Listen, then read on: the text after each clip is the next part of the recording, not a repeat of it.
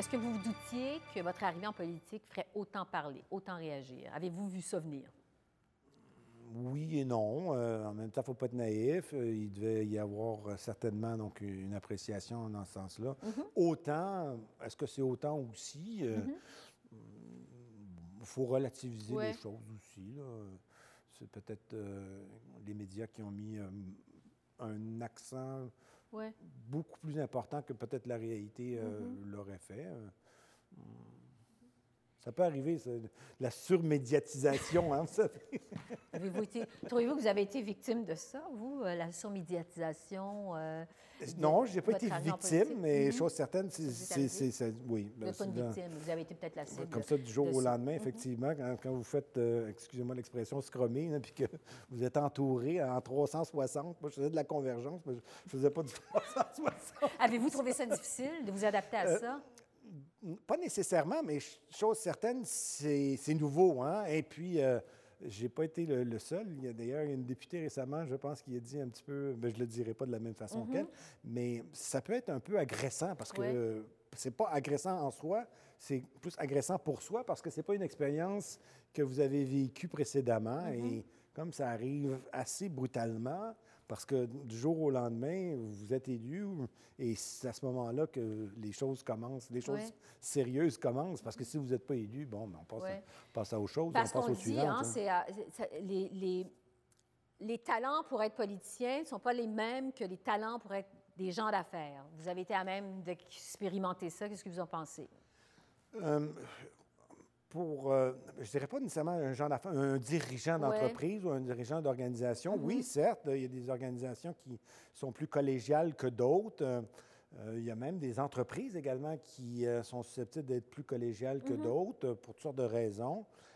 Chez Québécois, ben, c'est une entreprise familiale. C'est une entreprise qui a été fondée par mon père. C'est une entreprise qui a un actionnaire de contrôle.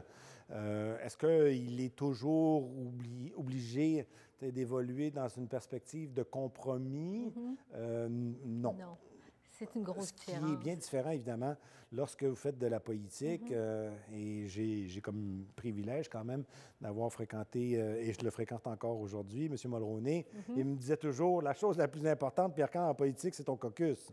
Ah, c'est ça aussi, le caucus, c'est bon. la Oui. collégialité. Oui. C'est bien s'assurer que vous êtes en mesure de pouvoir toujours avoir le plus large soutien possible. Et pour avoir ce plus large soutien, bien, il Mhm. faut également aussi être euh, davantage ouvert au compromis. C'est ça, et ça demande du compromis, effectivement. Donc, les temps, Oui. les, les- les temps sont différents. Le temps en politique est un temps bien différent de celui qui existe en entreprise parce que l'entreprise, si vous faites face à un défi, euh, six mois ou douze mois plus tard, si vous n'avez pas été en mesure de réaliser les moyens nécessaires Uh-huh. pour le contourner ou pour bien le gérer, bien, vous pouvez euh, payer le prix euh, chèrement. Oui, c'est ça.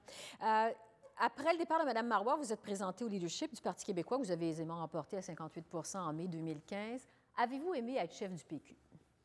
Oui, énormément. Euh, j'ai aimé mon expérience politique. J'ai en même temps aussi appris, parce que moi, je n'avais jamais milité dans un parti politique. hein, donc, ça a été rapide, tu sais, du jour au lendemain. Le jeudi, moi, j'étais député d'arrière-ban. Je, je pense que j'avais dû poser cinq questions à l'Assemblée nationale. Et vous vous souviendrez peut-être, j'avais eu un accident de vélo. Fait vélo? entré à l'Assemblée nationale, en fauteuil oui, un peu abîmé. J'avais eu deux commotions cérébrales. Alors... Euh, et Ça donc, euh, commençait de façon- le jeudi, c'était la, la- la- la période de questions qui se termine et le congrès avait lieu euh, le, le samedi, puis l'élection le- également. Et le mardi suivant, ben, c'était la période de questions qui recommençait. Alors, je suis passé du trois derrière-banc euh, à chef de l'opposition directement en face du premier ministre Couillard, qui euh, est un homme euh, cultivé, est un homme brillant, est un homme également, évidemment, avec une grande, une grande expérience politique. Il avait été ministre de la Santé, vous le savez. Euh, donc, euh, il n'y avait pas... euh, L'apprentissage a été comme rapide, Comme là. disent les Anglais, c'est swim or sink. Donc, vous avez nagé? oui, Ben, j'ai tenté. Je sais que c'est sûr qu'au départ, c'est pas nécessairement évident. Euh, Est-ce que vous avez euh, l'aisance euh, du jeune premier? Non, je ne raconterai pas d'histoire. Par contre, je pense que je me suis acclimaté quand même relativement rapidement et puis euh, avoir pris euh, l'expérience suffisante euh, euh, pour m'adapter aussi parce qu'ils n'étaient pas seuls. Monsieur le premier ministre n'était pas seul. Il y avait quelques larrons autour de lui qui n'étaient pas nécessairement toujours très gentils non plus à mon endroit. Mais c'est la politique. Hein. C'est ça. Vous avez, l'apprentissage. Mais vous dites que vous avez aimé ça malgré tout, euh, malgré l'apprentissage accéléré, faire de la politique. Euh, en mai 2016, vous annoncez votre départ rapidement euh, pour des raisons familiales. Je le disais avant d'entrer en ondes, j'ai fait réaliser un documentaire quelques années avec des anciens politiciens qui euh, m'a permis de constater combien la conciliation politique-famille est difficile. Vous avez dit au moment de quitter que vous avez été contraint de faire un choix agonisant. On vous a vu même retenir vos larmes devant les caméras de télévision.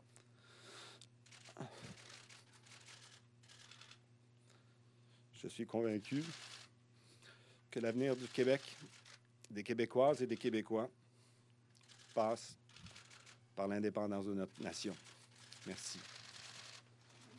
Est-ce que ça vous manque, la politique? Tiens, je vais vous poser la question comme ça. Oui, ça me manque euh, la mm-hmm. politique parce que j'ai toujours adoré la politique. Euh, et bon, j'ai eu le bénéfice d'étudier en Europe, j'ai eu le bénéfice le privilège d'y travailler. Mm-hmm. Euh, je pense avoir toujours été très francophile. L'histoire de France mm-hmm. me passionne l'évolution politique européenne, la Grande-Bretagne, la France, l'Italie, l'Espagne actuellement. Donc, évidemment, c'est la, Catalogne, la communauté européenne. Euh, d'ailleurs, aussi curieux que ça puisse paraître, je pense avoir euh, une, une connaissance beaucoup plus approfondie euh, de l'Europe que, que des États-Unis. Oui. Euh, Vous avez vécu d'ailleurs en Europe? oui, j'ai mm-hmm. vécu. Ma, ma, première femme était, était française. Ma, ma, fille, ben, d'ailleurs, on, on revient de, mm-hmm. de, de, Paris. On était, on, nous, y, sommes, nous y sommes allés pour la semaine de relâche. Euh, c'était toujours très agréable. J'ai rencontré mon ex-belle-mère, que j'adore, qui, elle, est prussienne. Annette Von Kleist. Alors, il faut que ça marche comme ça. Hein. OK. Donc, vous, avez quand même une influence euh, très européenne euh, dans votre entourage et tout. Oui, oui. Euh, vous parliez de Brian Mulroney il y a un instant, qui est un ami personnel, ancien premier ministre du Canada, qui disait que la politique vous a changé. et bon, il dit qu'il a dit en entrevue que depuis la politique, vous êtes un homme plus complet. Dans une entrevue au Globe and Mail en 2018, un de vos amis, Bertrand Ménard, a dit Avant Pierre Carr, c'est un homme pressé, axé sur les résultats. Aujourd'hui, il y a de l'empathie, il y a une écoute, une capacité d'écoute. Qu'est-ce que la politique, vous diriez, a changé en vous? Oui. Bien, je pense avoir un petit peu abordé la question. La nature même de la politique, qui est une ouverture en permanence au compromis, mm-hmm. vous oblige à, écouter. Ça ne veut pas dire qu'on ne le fait pas en affaires. Par contre, on doit quand même peut-être prendre une décision plus rapidement, peut-être pas nécessairement euh, qui va essayer de ménager la chèvre et le chou parce que vous considérez mm-hmm. que vous devez. Puis j'ai pris des décisions difficiles, que ce soit dans les conflits de travail, que ce soit dans, des débats avec les autorités réglementaires, notamment le CRTC, le Fonds canadien des mm-hmm. médias. Bon, je, je, pas, je, pourrais faire la nomenclature. Ce serait assez long. Mais les combats, euh, donc à ce moment-là, si vous passez à côté, malheureusement, vous risquez euh, de subir le, préjudice de la mm-hmm. concurrence ou des décisions qui ne sont pas prises. Alors que, encore une fois, la politique, le temps est différent, le temps est au compromis, le temps est, mm-hmm. ponctué d'élections. Donc, euh, vous êtes au pouvoir, vous êtes dans l'opposition, vous assumez une responsabilité ou vous assumez la critique. Euh, alors que si vous êtes PDG, vous n'êtes pas PDG euh, euh, seulement cinq jours par semaine. vous, vous, l'êtes 365 jours par année. Vous y réfléchissez en mhm. permanence. La politique aussi est à cet effet-là, mais dans un, univers bien différent. C'est complètement différent. Vous avez dit, j'ai pris des décisions difficiles. En tant qu'homme d'affaires, justement, vous en avez pris des décisions. Est-ce qu'il y a une décision que vous avez trouvée particulièrement difficile? Une.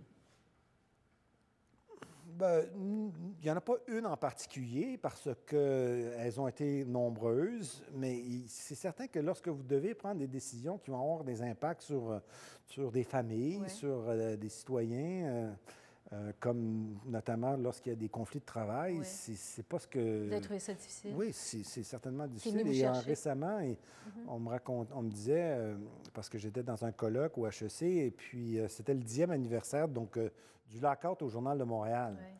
Euh, j'ai pas, j'aurais souhaité, puis c'est ce que j'ai essayé de faire, donc de convaincre les organisations syndicales.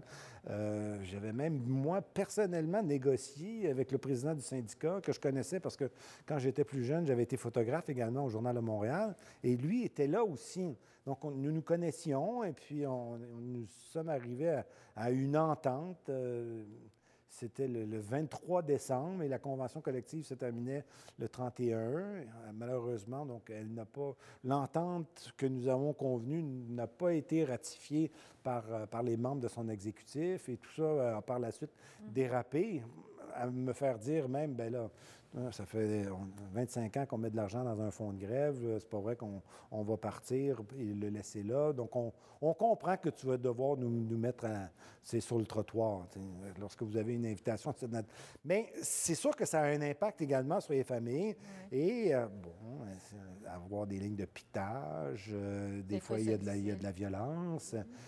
c'est certainement pas ce qui est souhaitable. En même temps, est-ce que je devais prendre cette décision-là? Euh, aujourd'hui, je sais que c'est toujours un peu facile de faire du Monday morning quarterback, mais. mais vous avez quand même un peu de recul. Oui, parce que sais, la mm-hmm. presse écrite, euh, combien de journaux sont, ont disparu, combien de, milliers d'emplois également mm-hmm. ont disparu. Aujourd'hui, le Journal de Montréal et le Journal de Québec ben, sont deux publications qui existent, publiées à sept jours par semaine, euh, qui a également aussi un, effectif important, dont l'actualité, dont les enquêtes sont reconnues par le milieu journalistique par la population. Donc, il y a un produit qui plaît euh, aux clients, mm-hmm. plaît aux lecteurs et aux lectrices et qui n'a pas besoin d'être subventionné par l'État ou d'avoir, excusez-moi l'expression, une patente à gosse là, mm-hmm. pour avoir une OBNL, comme de plus en plus d'organisations s'en vont dans cette direction. Mm-hmm. Est-ce que c'est un...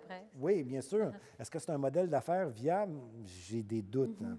Euh, donc, des décisions difficiles pour continuer à faire aller avancer l'entreprise. Oui. Oui, c'est ça. Mhm. Et lorsqu'on a changé la culture d'entreprise chez Vidéotron, aujourd'hui, pour la 14e euh, euh, année consécutive, ben, c'est l'entreprise préférée des télécoms. Puis mhm. ce matin encore, j'étais à la piscine, quelqu'un me disait Ah, le service à la clientèle chez vous est, vraiment excellent. Mhm.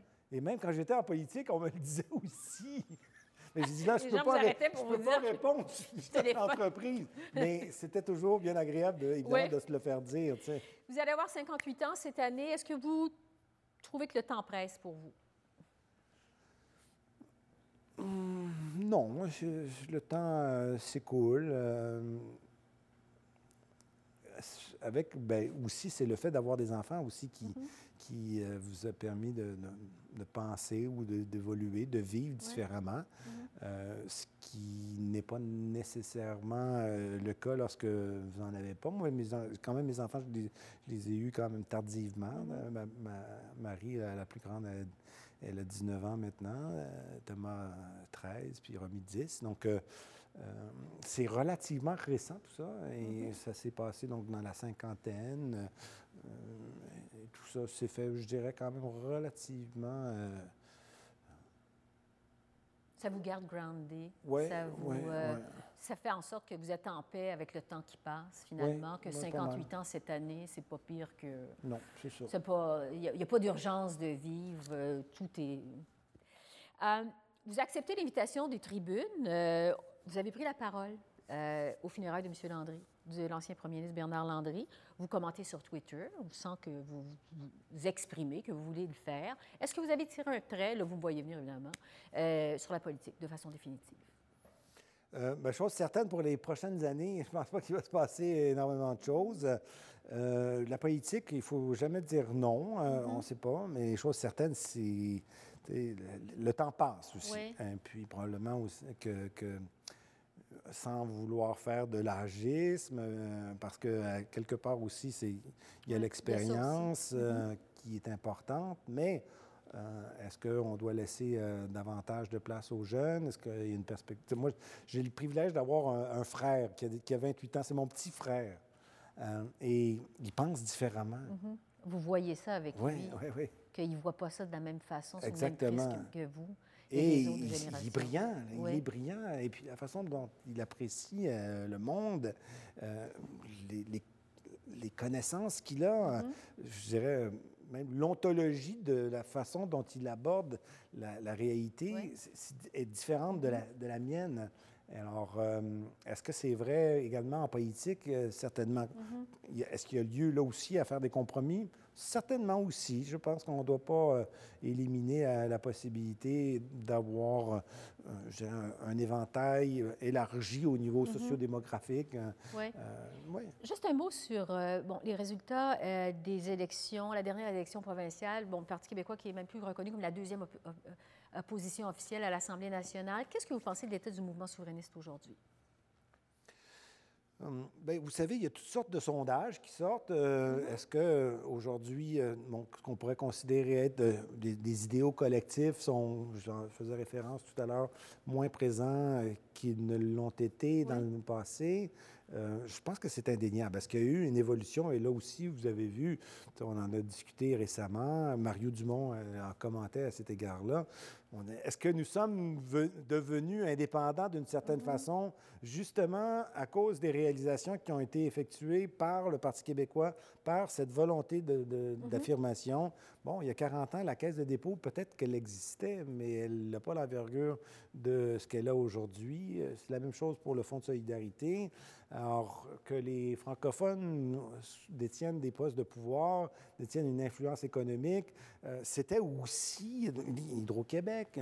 C'était aussi donc une volonté, c'était un projet politique ou économico-politique ou politico-économique euh, dans lequel nous nous sommes affirmés. Maintenant, est-ce que l'étape naturelle, c'est ma perspective et c'est ma théorie, donc euh, l'étape euh, subséquente ou l'étape naturelle de cette évolution est de faire du Québec un pays? Oui, pour une raison très simple, c'est que vous allez acquérir les compétences qui ne sont pas les vôtres ou qui sont exercées par un autre gouvernement et qui ne le sont pas nécessairement dans le meilleur intérêt du territoire dans lequel, et du territoire dans lequel il y a, une culture ancestrale et une une perspective euh, différente de, celle qui peut exister ailleurs. Où voyez-vous le Québec dans 20 ans?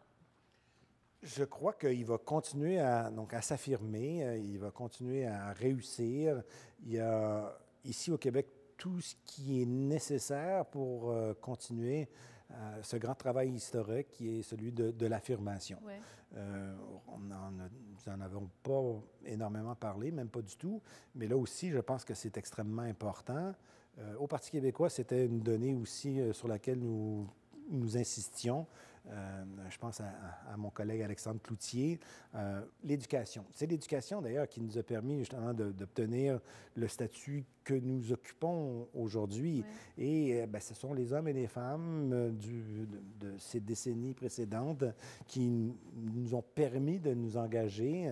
Ensuite, il y a eu la réforme parents, il y a eu cette volonté d'élargir et d'avoir une envergure plus complète dans une perspective, parce que ça aussi, c'est différent de bien d'autres régions d'Amérique du Nord, peut-être justement compte tenu de notre statut ou de notre statut euh, euh, du 19e et du 20e mm-hmm. siècle, euh, c'est cette capacité de pouvoir donc investir en éducation qui nous a donné ce tremplin pour prendre la place qui nous revenait. Sinon, c'est un pays qui est rempli de richesses, une richesse évidemment physique, que ce soit les mines, que ce soit l'électricité, mm-hmm. l'hydroélectricité, que ce soit donc le fruit de, l'éducation, donc nos facultés universitaires. J'étais avec le recteur breton hier. C'est vraiment merveilleux ce que nous avons réalisé et que nous allons continuer à réaliser dans les années qui viennent. Donc, vous vraiment euh, l'accent sur l'éducation, c'est important ouais, J'ai pour le Québec une perspective euh, extrêmement optimiste. Optimiste. Euh, au niveau des affaires, je le disais, vous en avez beaucoup parlé, vous avez transformé une entreprise de presse écrite d'édition en une modèle de convergence euh, numérique, euh, téléphonie, Internet et tout. Euh, là, vous avez montré récemment votre intérêt pour Théo, Taxi, qui est plus une entreprise d'économie sociale, économie verte. On sent que vous cheminez, vous continuez à cheminer dans le monde des affaires. Qu'est-ce que vous pensez du Québec King d'aujourd'hui? Bien, nous avons toutes les raisons d'en être très fiers. c'est, je dirais, la continuité mm-hmm. donc, de tous ces efforts et c'est les réalisations, c'est le fruit des réalisations qui nous ont donné. Donc, les Pierre Pellado, Jean Coutu, mhm. ensuite les Serge Godin, cette volonté également aussi de s'affirmer internationalement, donc euh, de prendre notre place là où euh, elle doit être prise et de, ne plus avoir quelques gènes que ce soit ou quelques défauts ou reproches qu'on pourrait mhm. éventuellement nous qualifier. Donc, une affirmation complète. Quelle est la plus grande différence entre le Québec King de votre père? Je disais dès le départ, l'entrée de jeu, c'est un géant du Québec King des années 60 qui a évolué, et le Québec King d'aujourd'hui. C'est quoi la plus grande différence? Euh, là aussi, je pense que c'est là où, euh, je dirais, l'environnement est différent parce que pour les jeunes aujourd'hui, on aurait comme tendance à penser que ça a toujours été comme ça, mais c'est justement, ça n'a pas été toujours comme ça. Mm-hmm. Euh, Pierre Pellado, pour obtenir des prêts, c'était pas simple.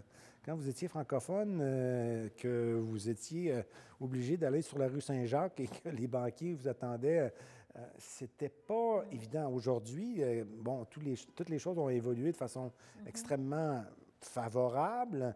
Euh, l'éducation a été en mesure de nous procurer donc un statut beaucoup plus égalitaire, un accès à, la connaissance et un accès au, capital. Donc, il m'apparaît que c'est beaucoup plus simple qu'à une certaine, à l'époque de ceux et celles qui ont démarré dans le Québec économique, dans le Québec Inc. Plus facile aujourd'hui que pour les précurseurs. Je pense. Hein. Euh, si je vous demande un conseil que vous donneriez à un jeune qui veut se partir en affaires, qui vous regarde là, puis qui vous, il vous admire.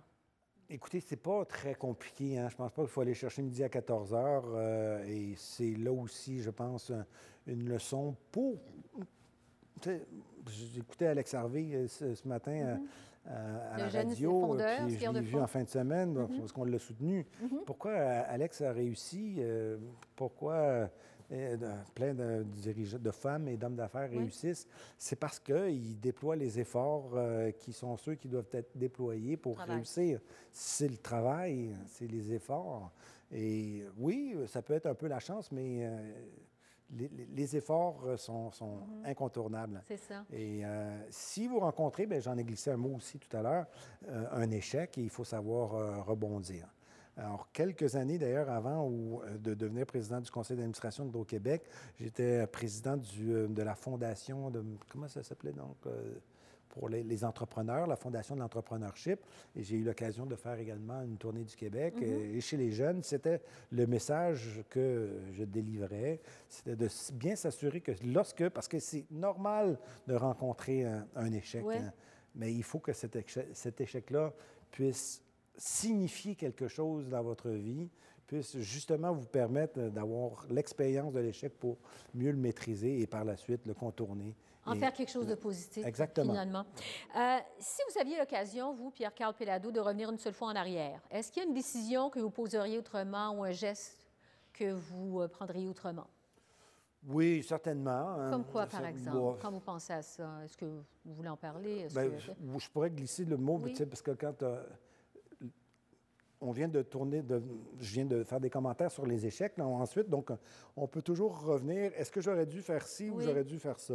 Euh, après avoir fait, pas nécessairement une, introspection, là, mais une, analyse, euh, dire ben, peut-être que si j'avais fait ça de cette façon-là, telle situation n'aurait pu ne pas se produire et donc en conséquence, euh, aurait pu des exemples concrets? oui, mais c'est plus des opérations. Donc, des fois, c'est des questions de, nature financière. Mm-hmm. mais bon, c'est pas, pas d'un grand intérêt. C'est ça. Est-ce que vous avez un rêve non atteint, quelque chose que vous aimeriez atteindre comme rêve?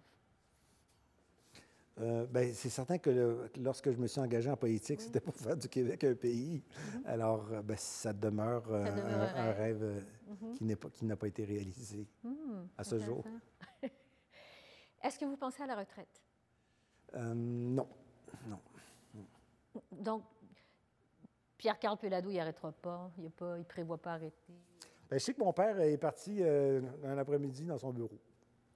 Alors, euh, ben, le même bureau que, que, j'occupe aujourd'hui. Euh, mm-hmm. Alors, Comme ça, vous voyez. ben, je ne suis pas en train de dire que c'est comme ça que vous voyez partir, mais je veux dire, vous voyez travailler encore longtemps. Oui, parce que vous êtes animé par le travail, ça vous si, si la santé mm-hmm. me permet de le faire. Et en règle générale, j'ai toujours quand même eu une bonne santé. J'ai même eu l'occasion d'avoir des accidents de vélo. Ben oui, en fait, j'allais vous amener là-dessus. On sait que vous êtes un passionné de vélo. Euh, c'est une façon, c'est un exutoire pour vous, j'imagine. Ça vous garde en forme, mais ça vous change les idées. Est-ce que il y a, vous avez d'autres passe-temps?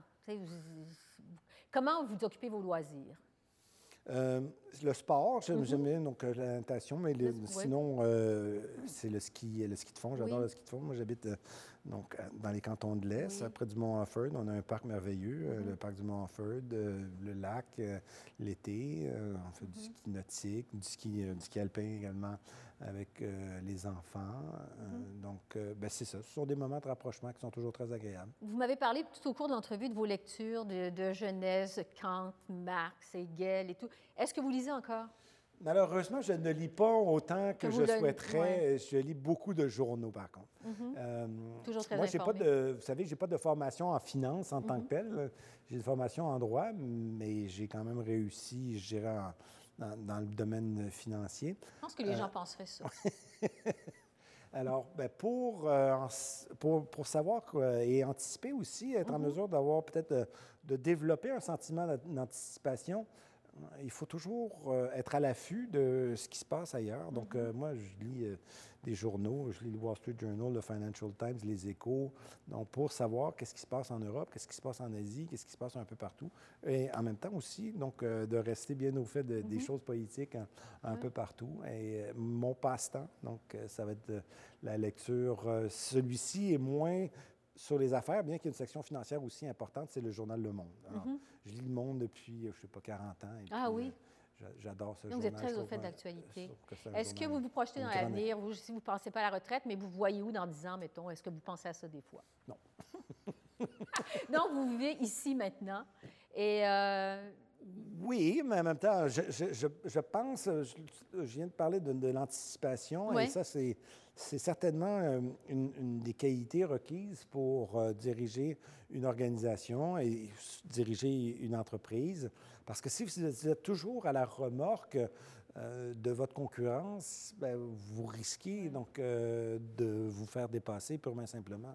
Alors, euh, et c'est la raison également aussi pour laquelle on, se doit d'être en mesure de voir un petit peu partout ce qui se passe. Mm-hmm. c'est par le biais donc, de, la lecture des journaux que moi j'y arrive et de faire en sorte justement que, bon, quand Netflix est arrivé ici, on avait déjà notre club illico, donc nous étions déjà engagés dans la production euh, de séries originales.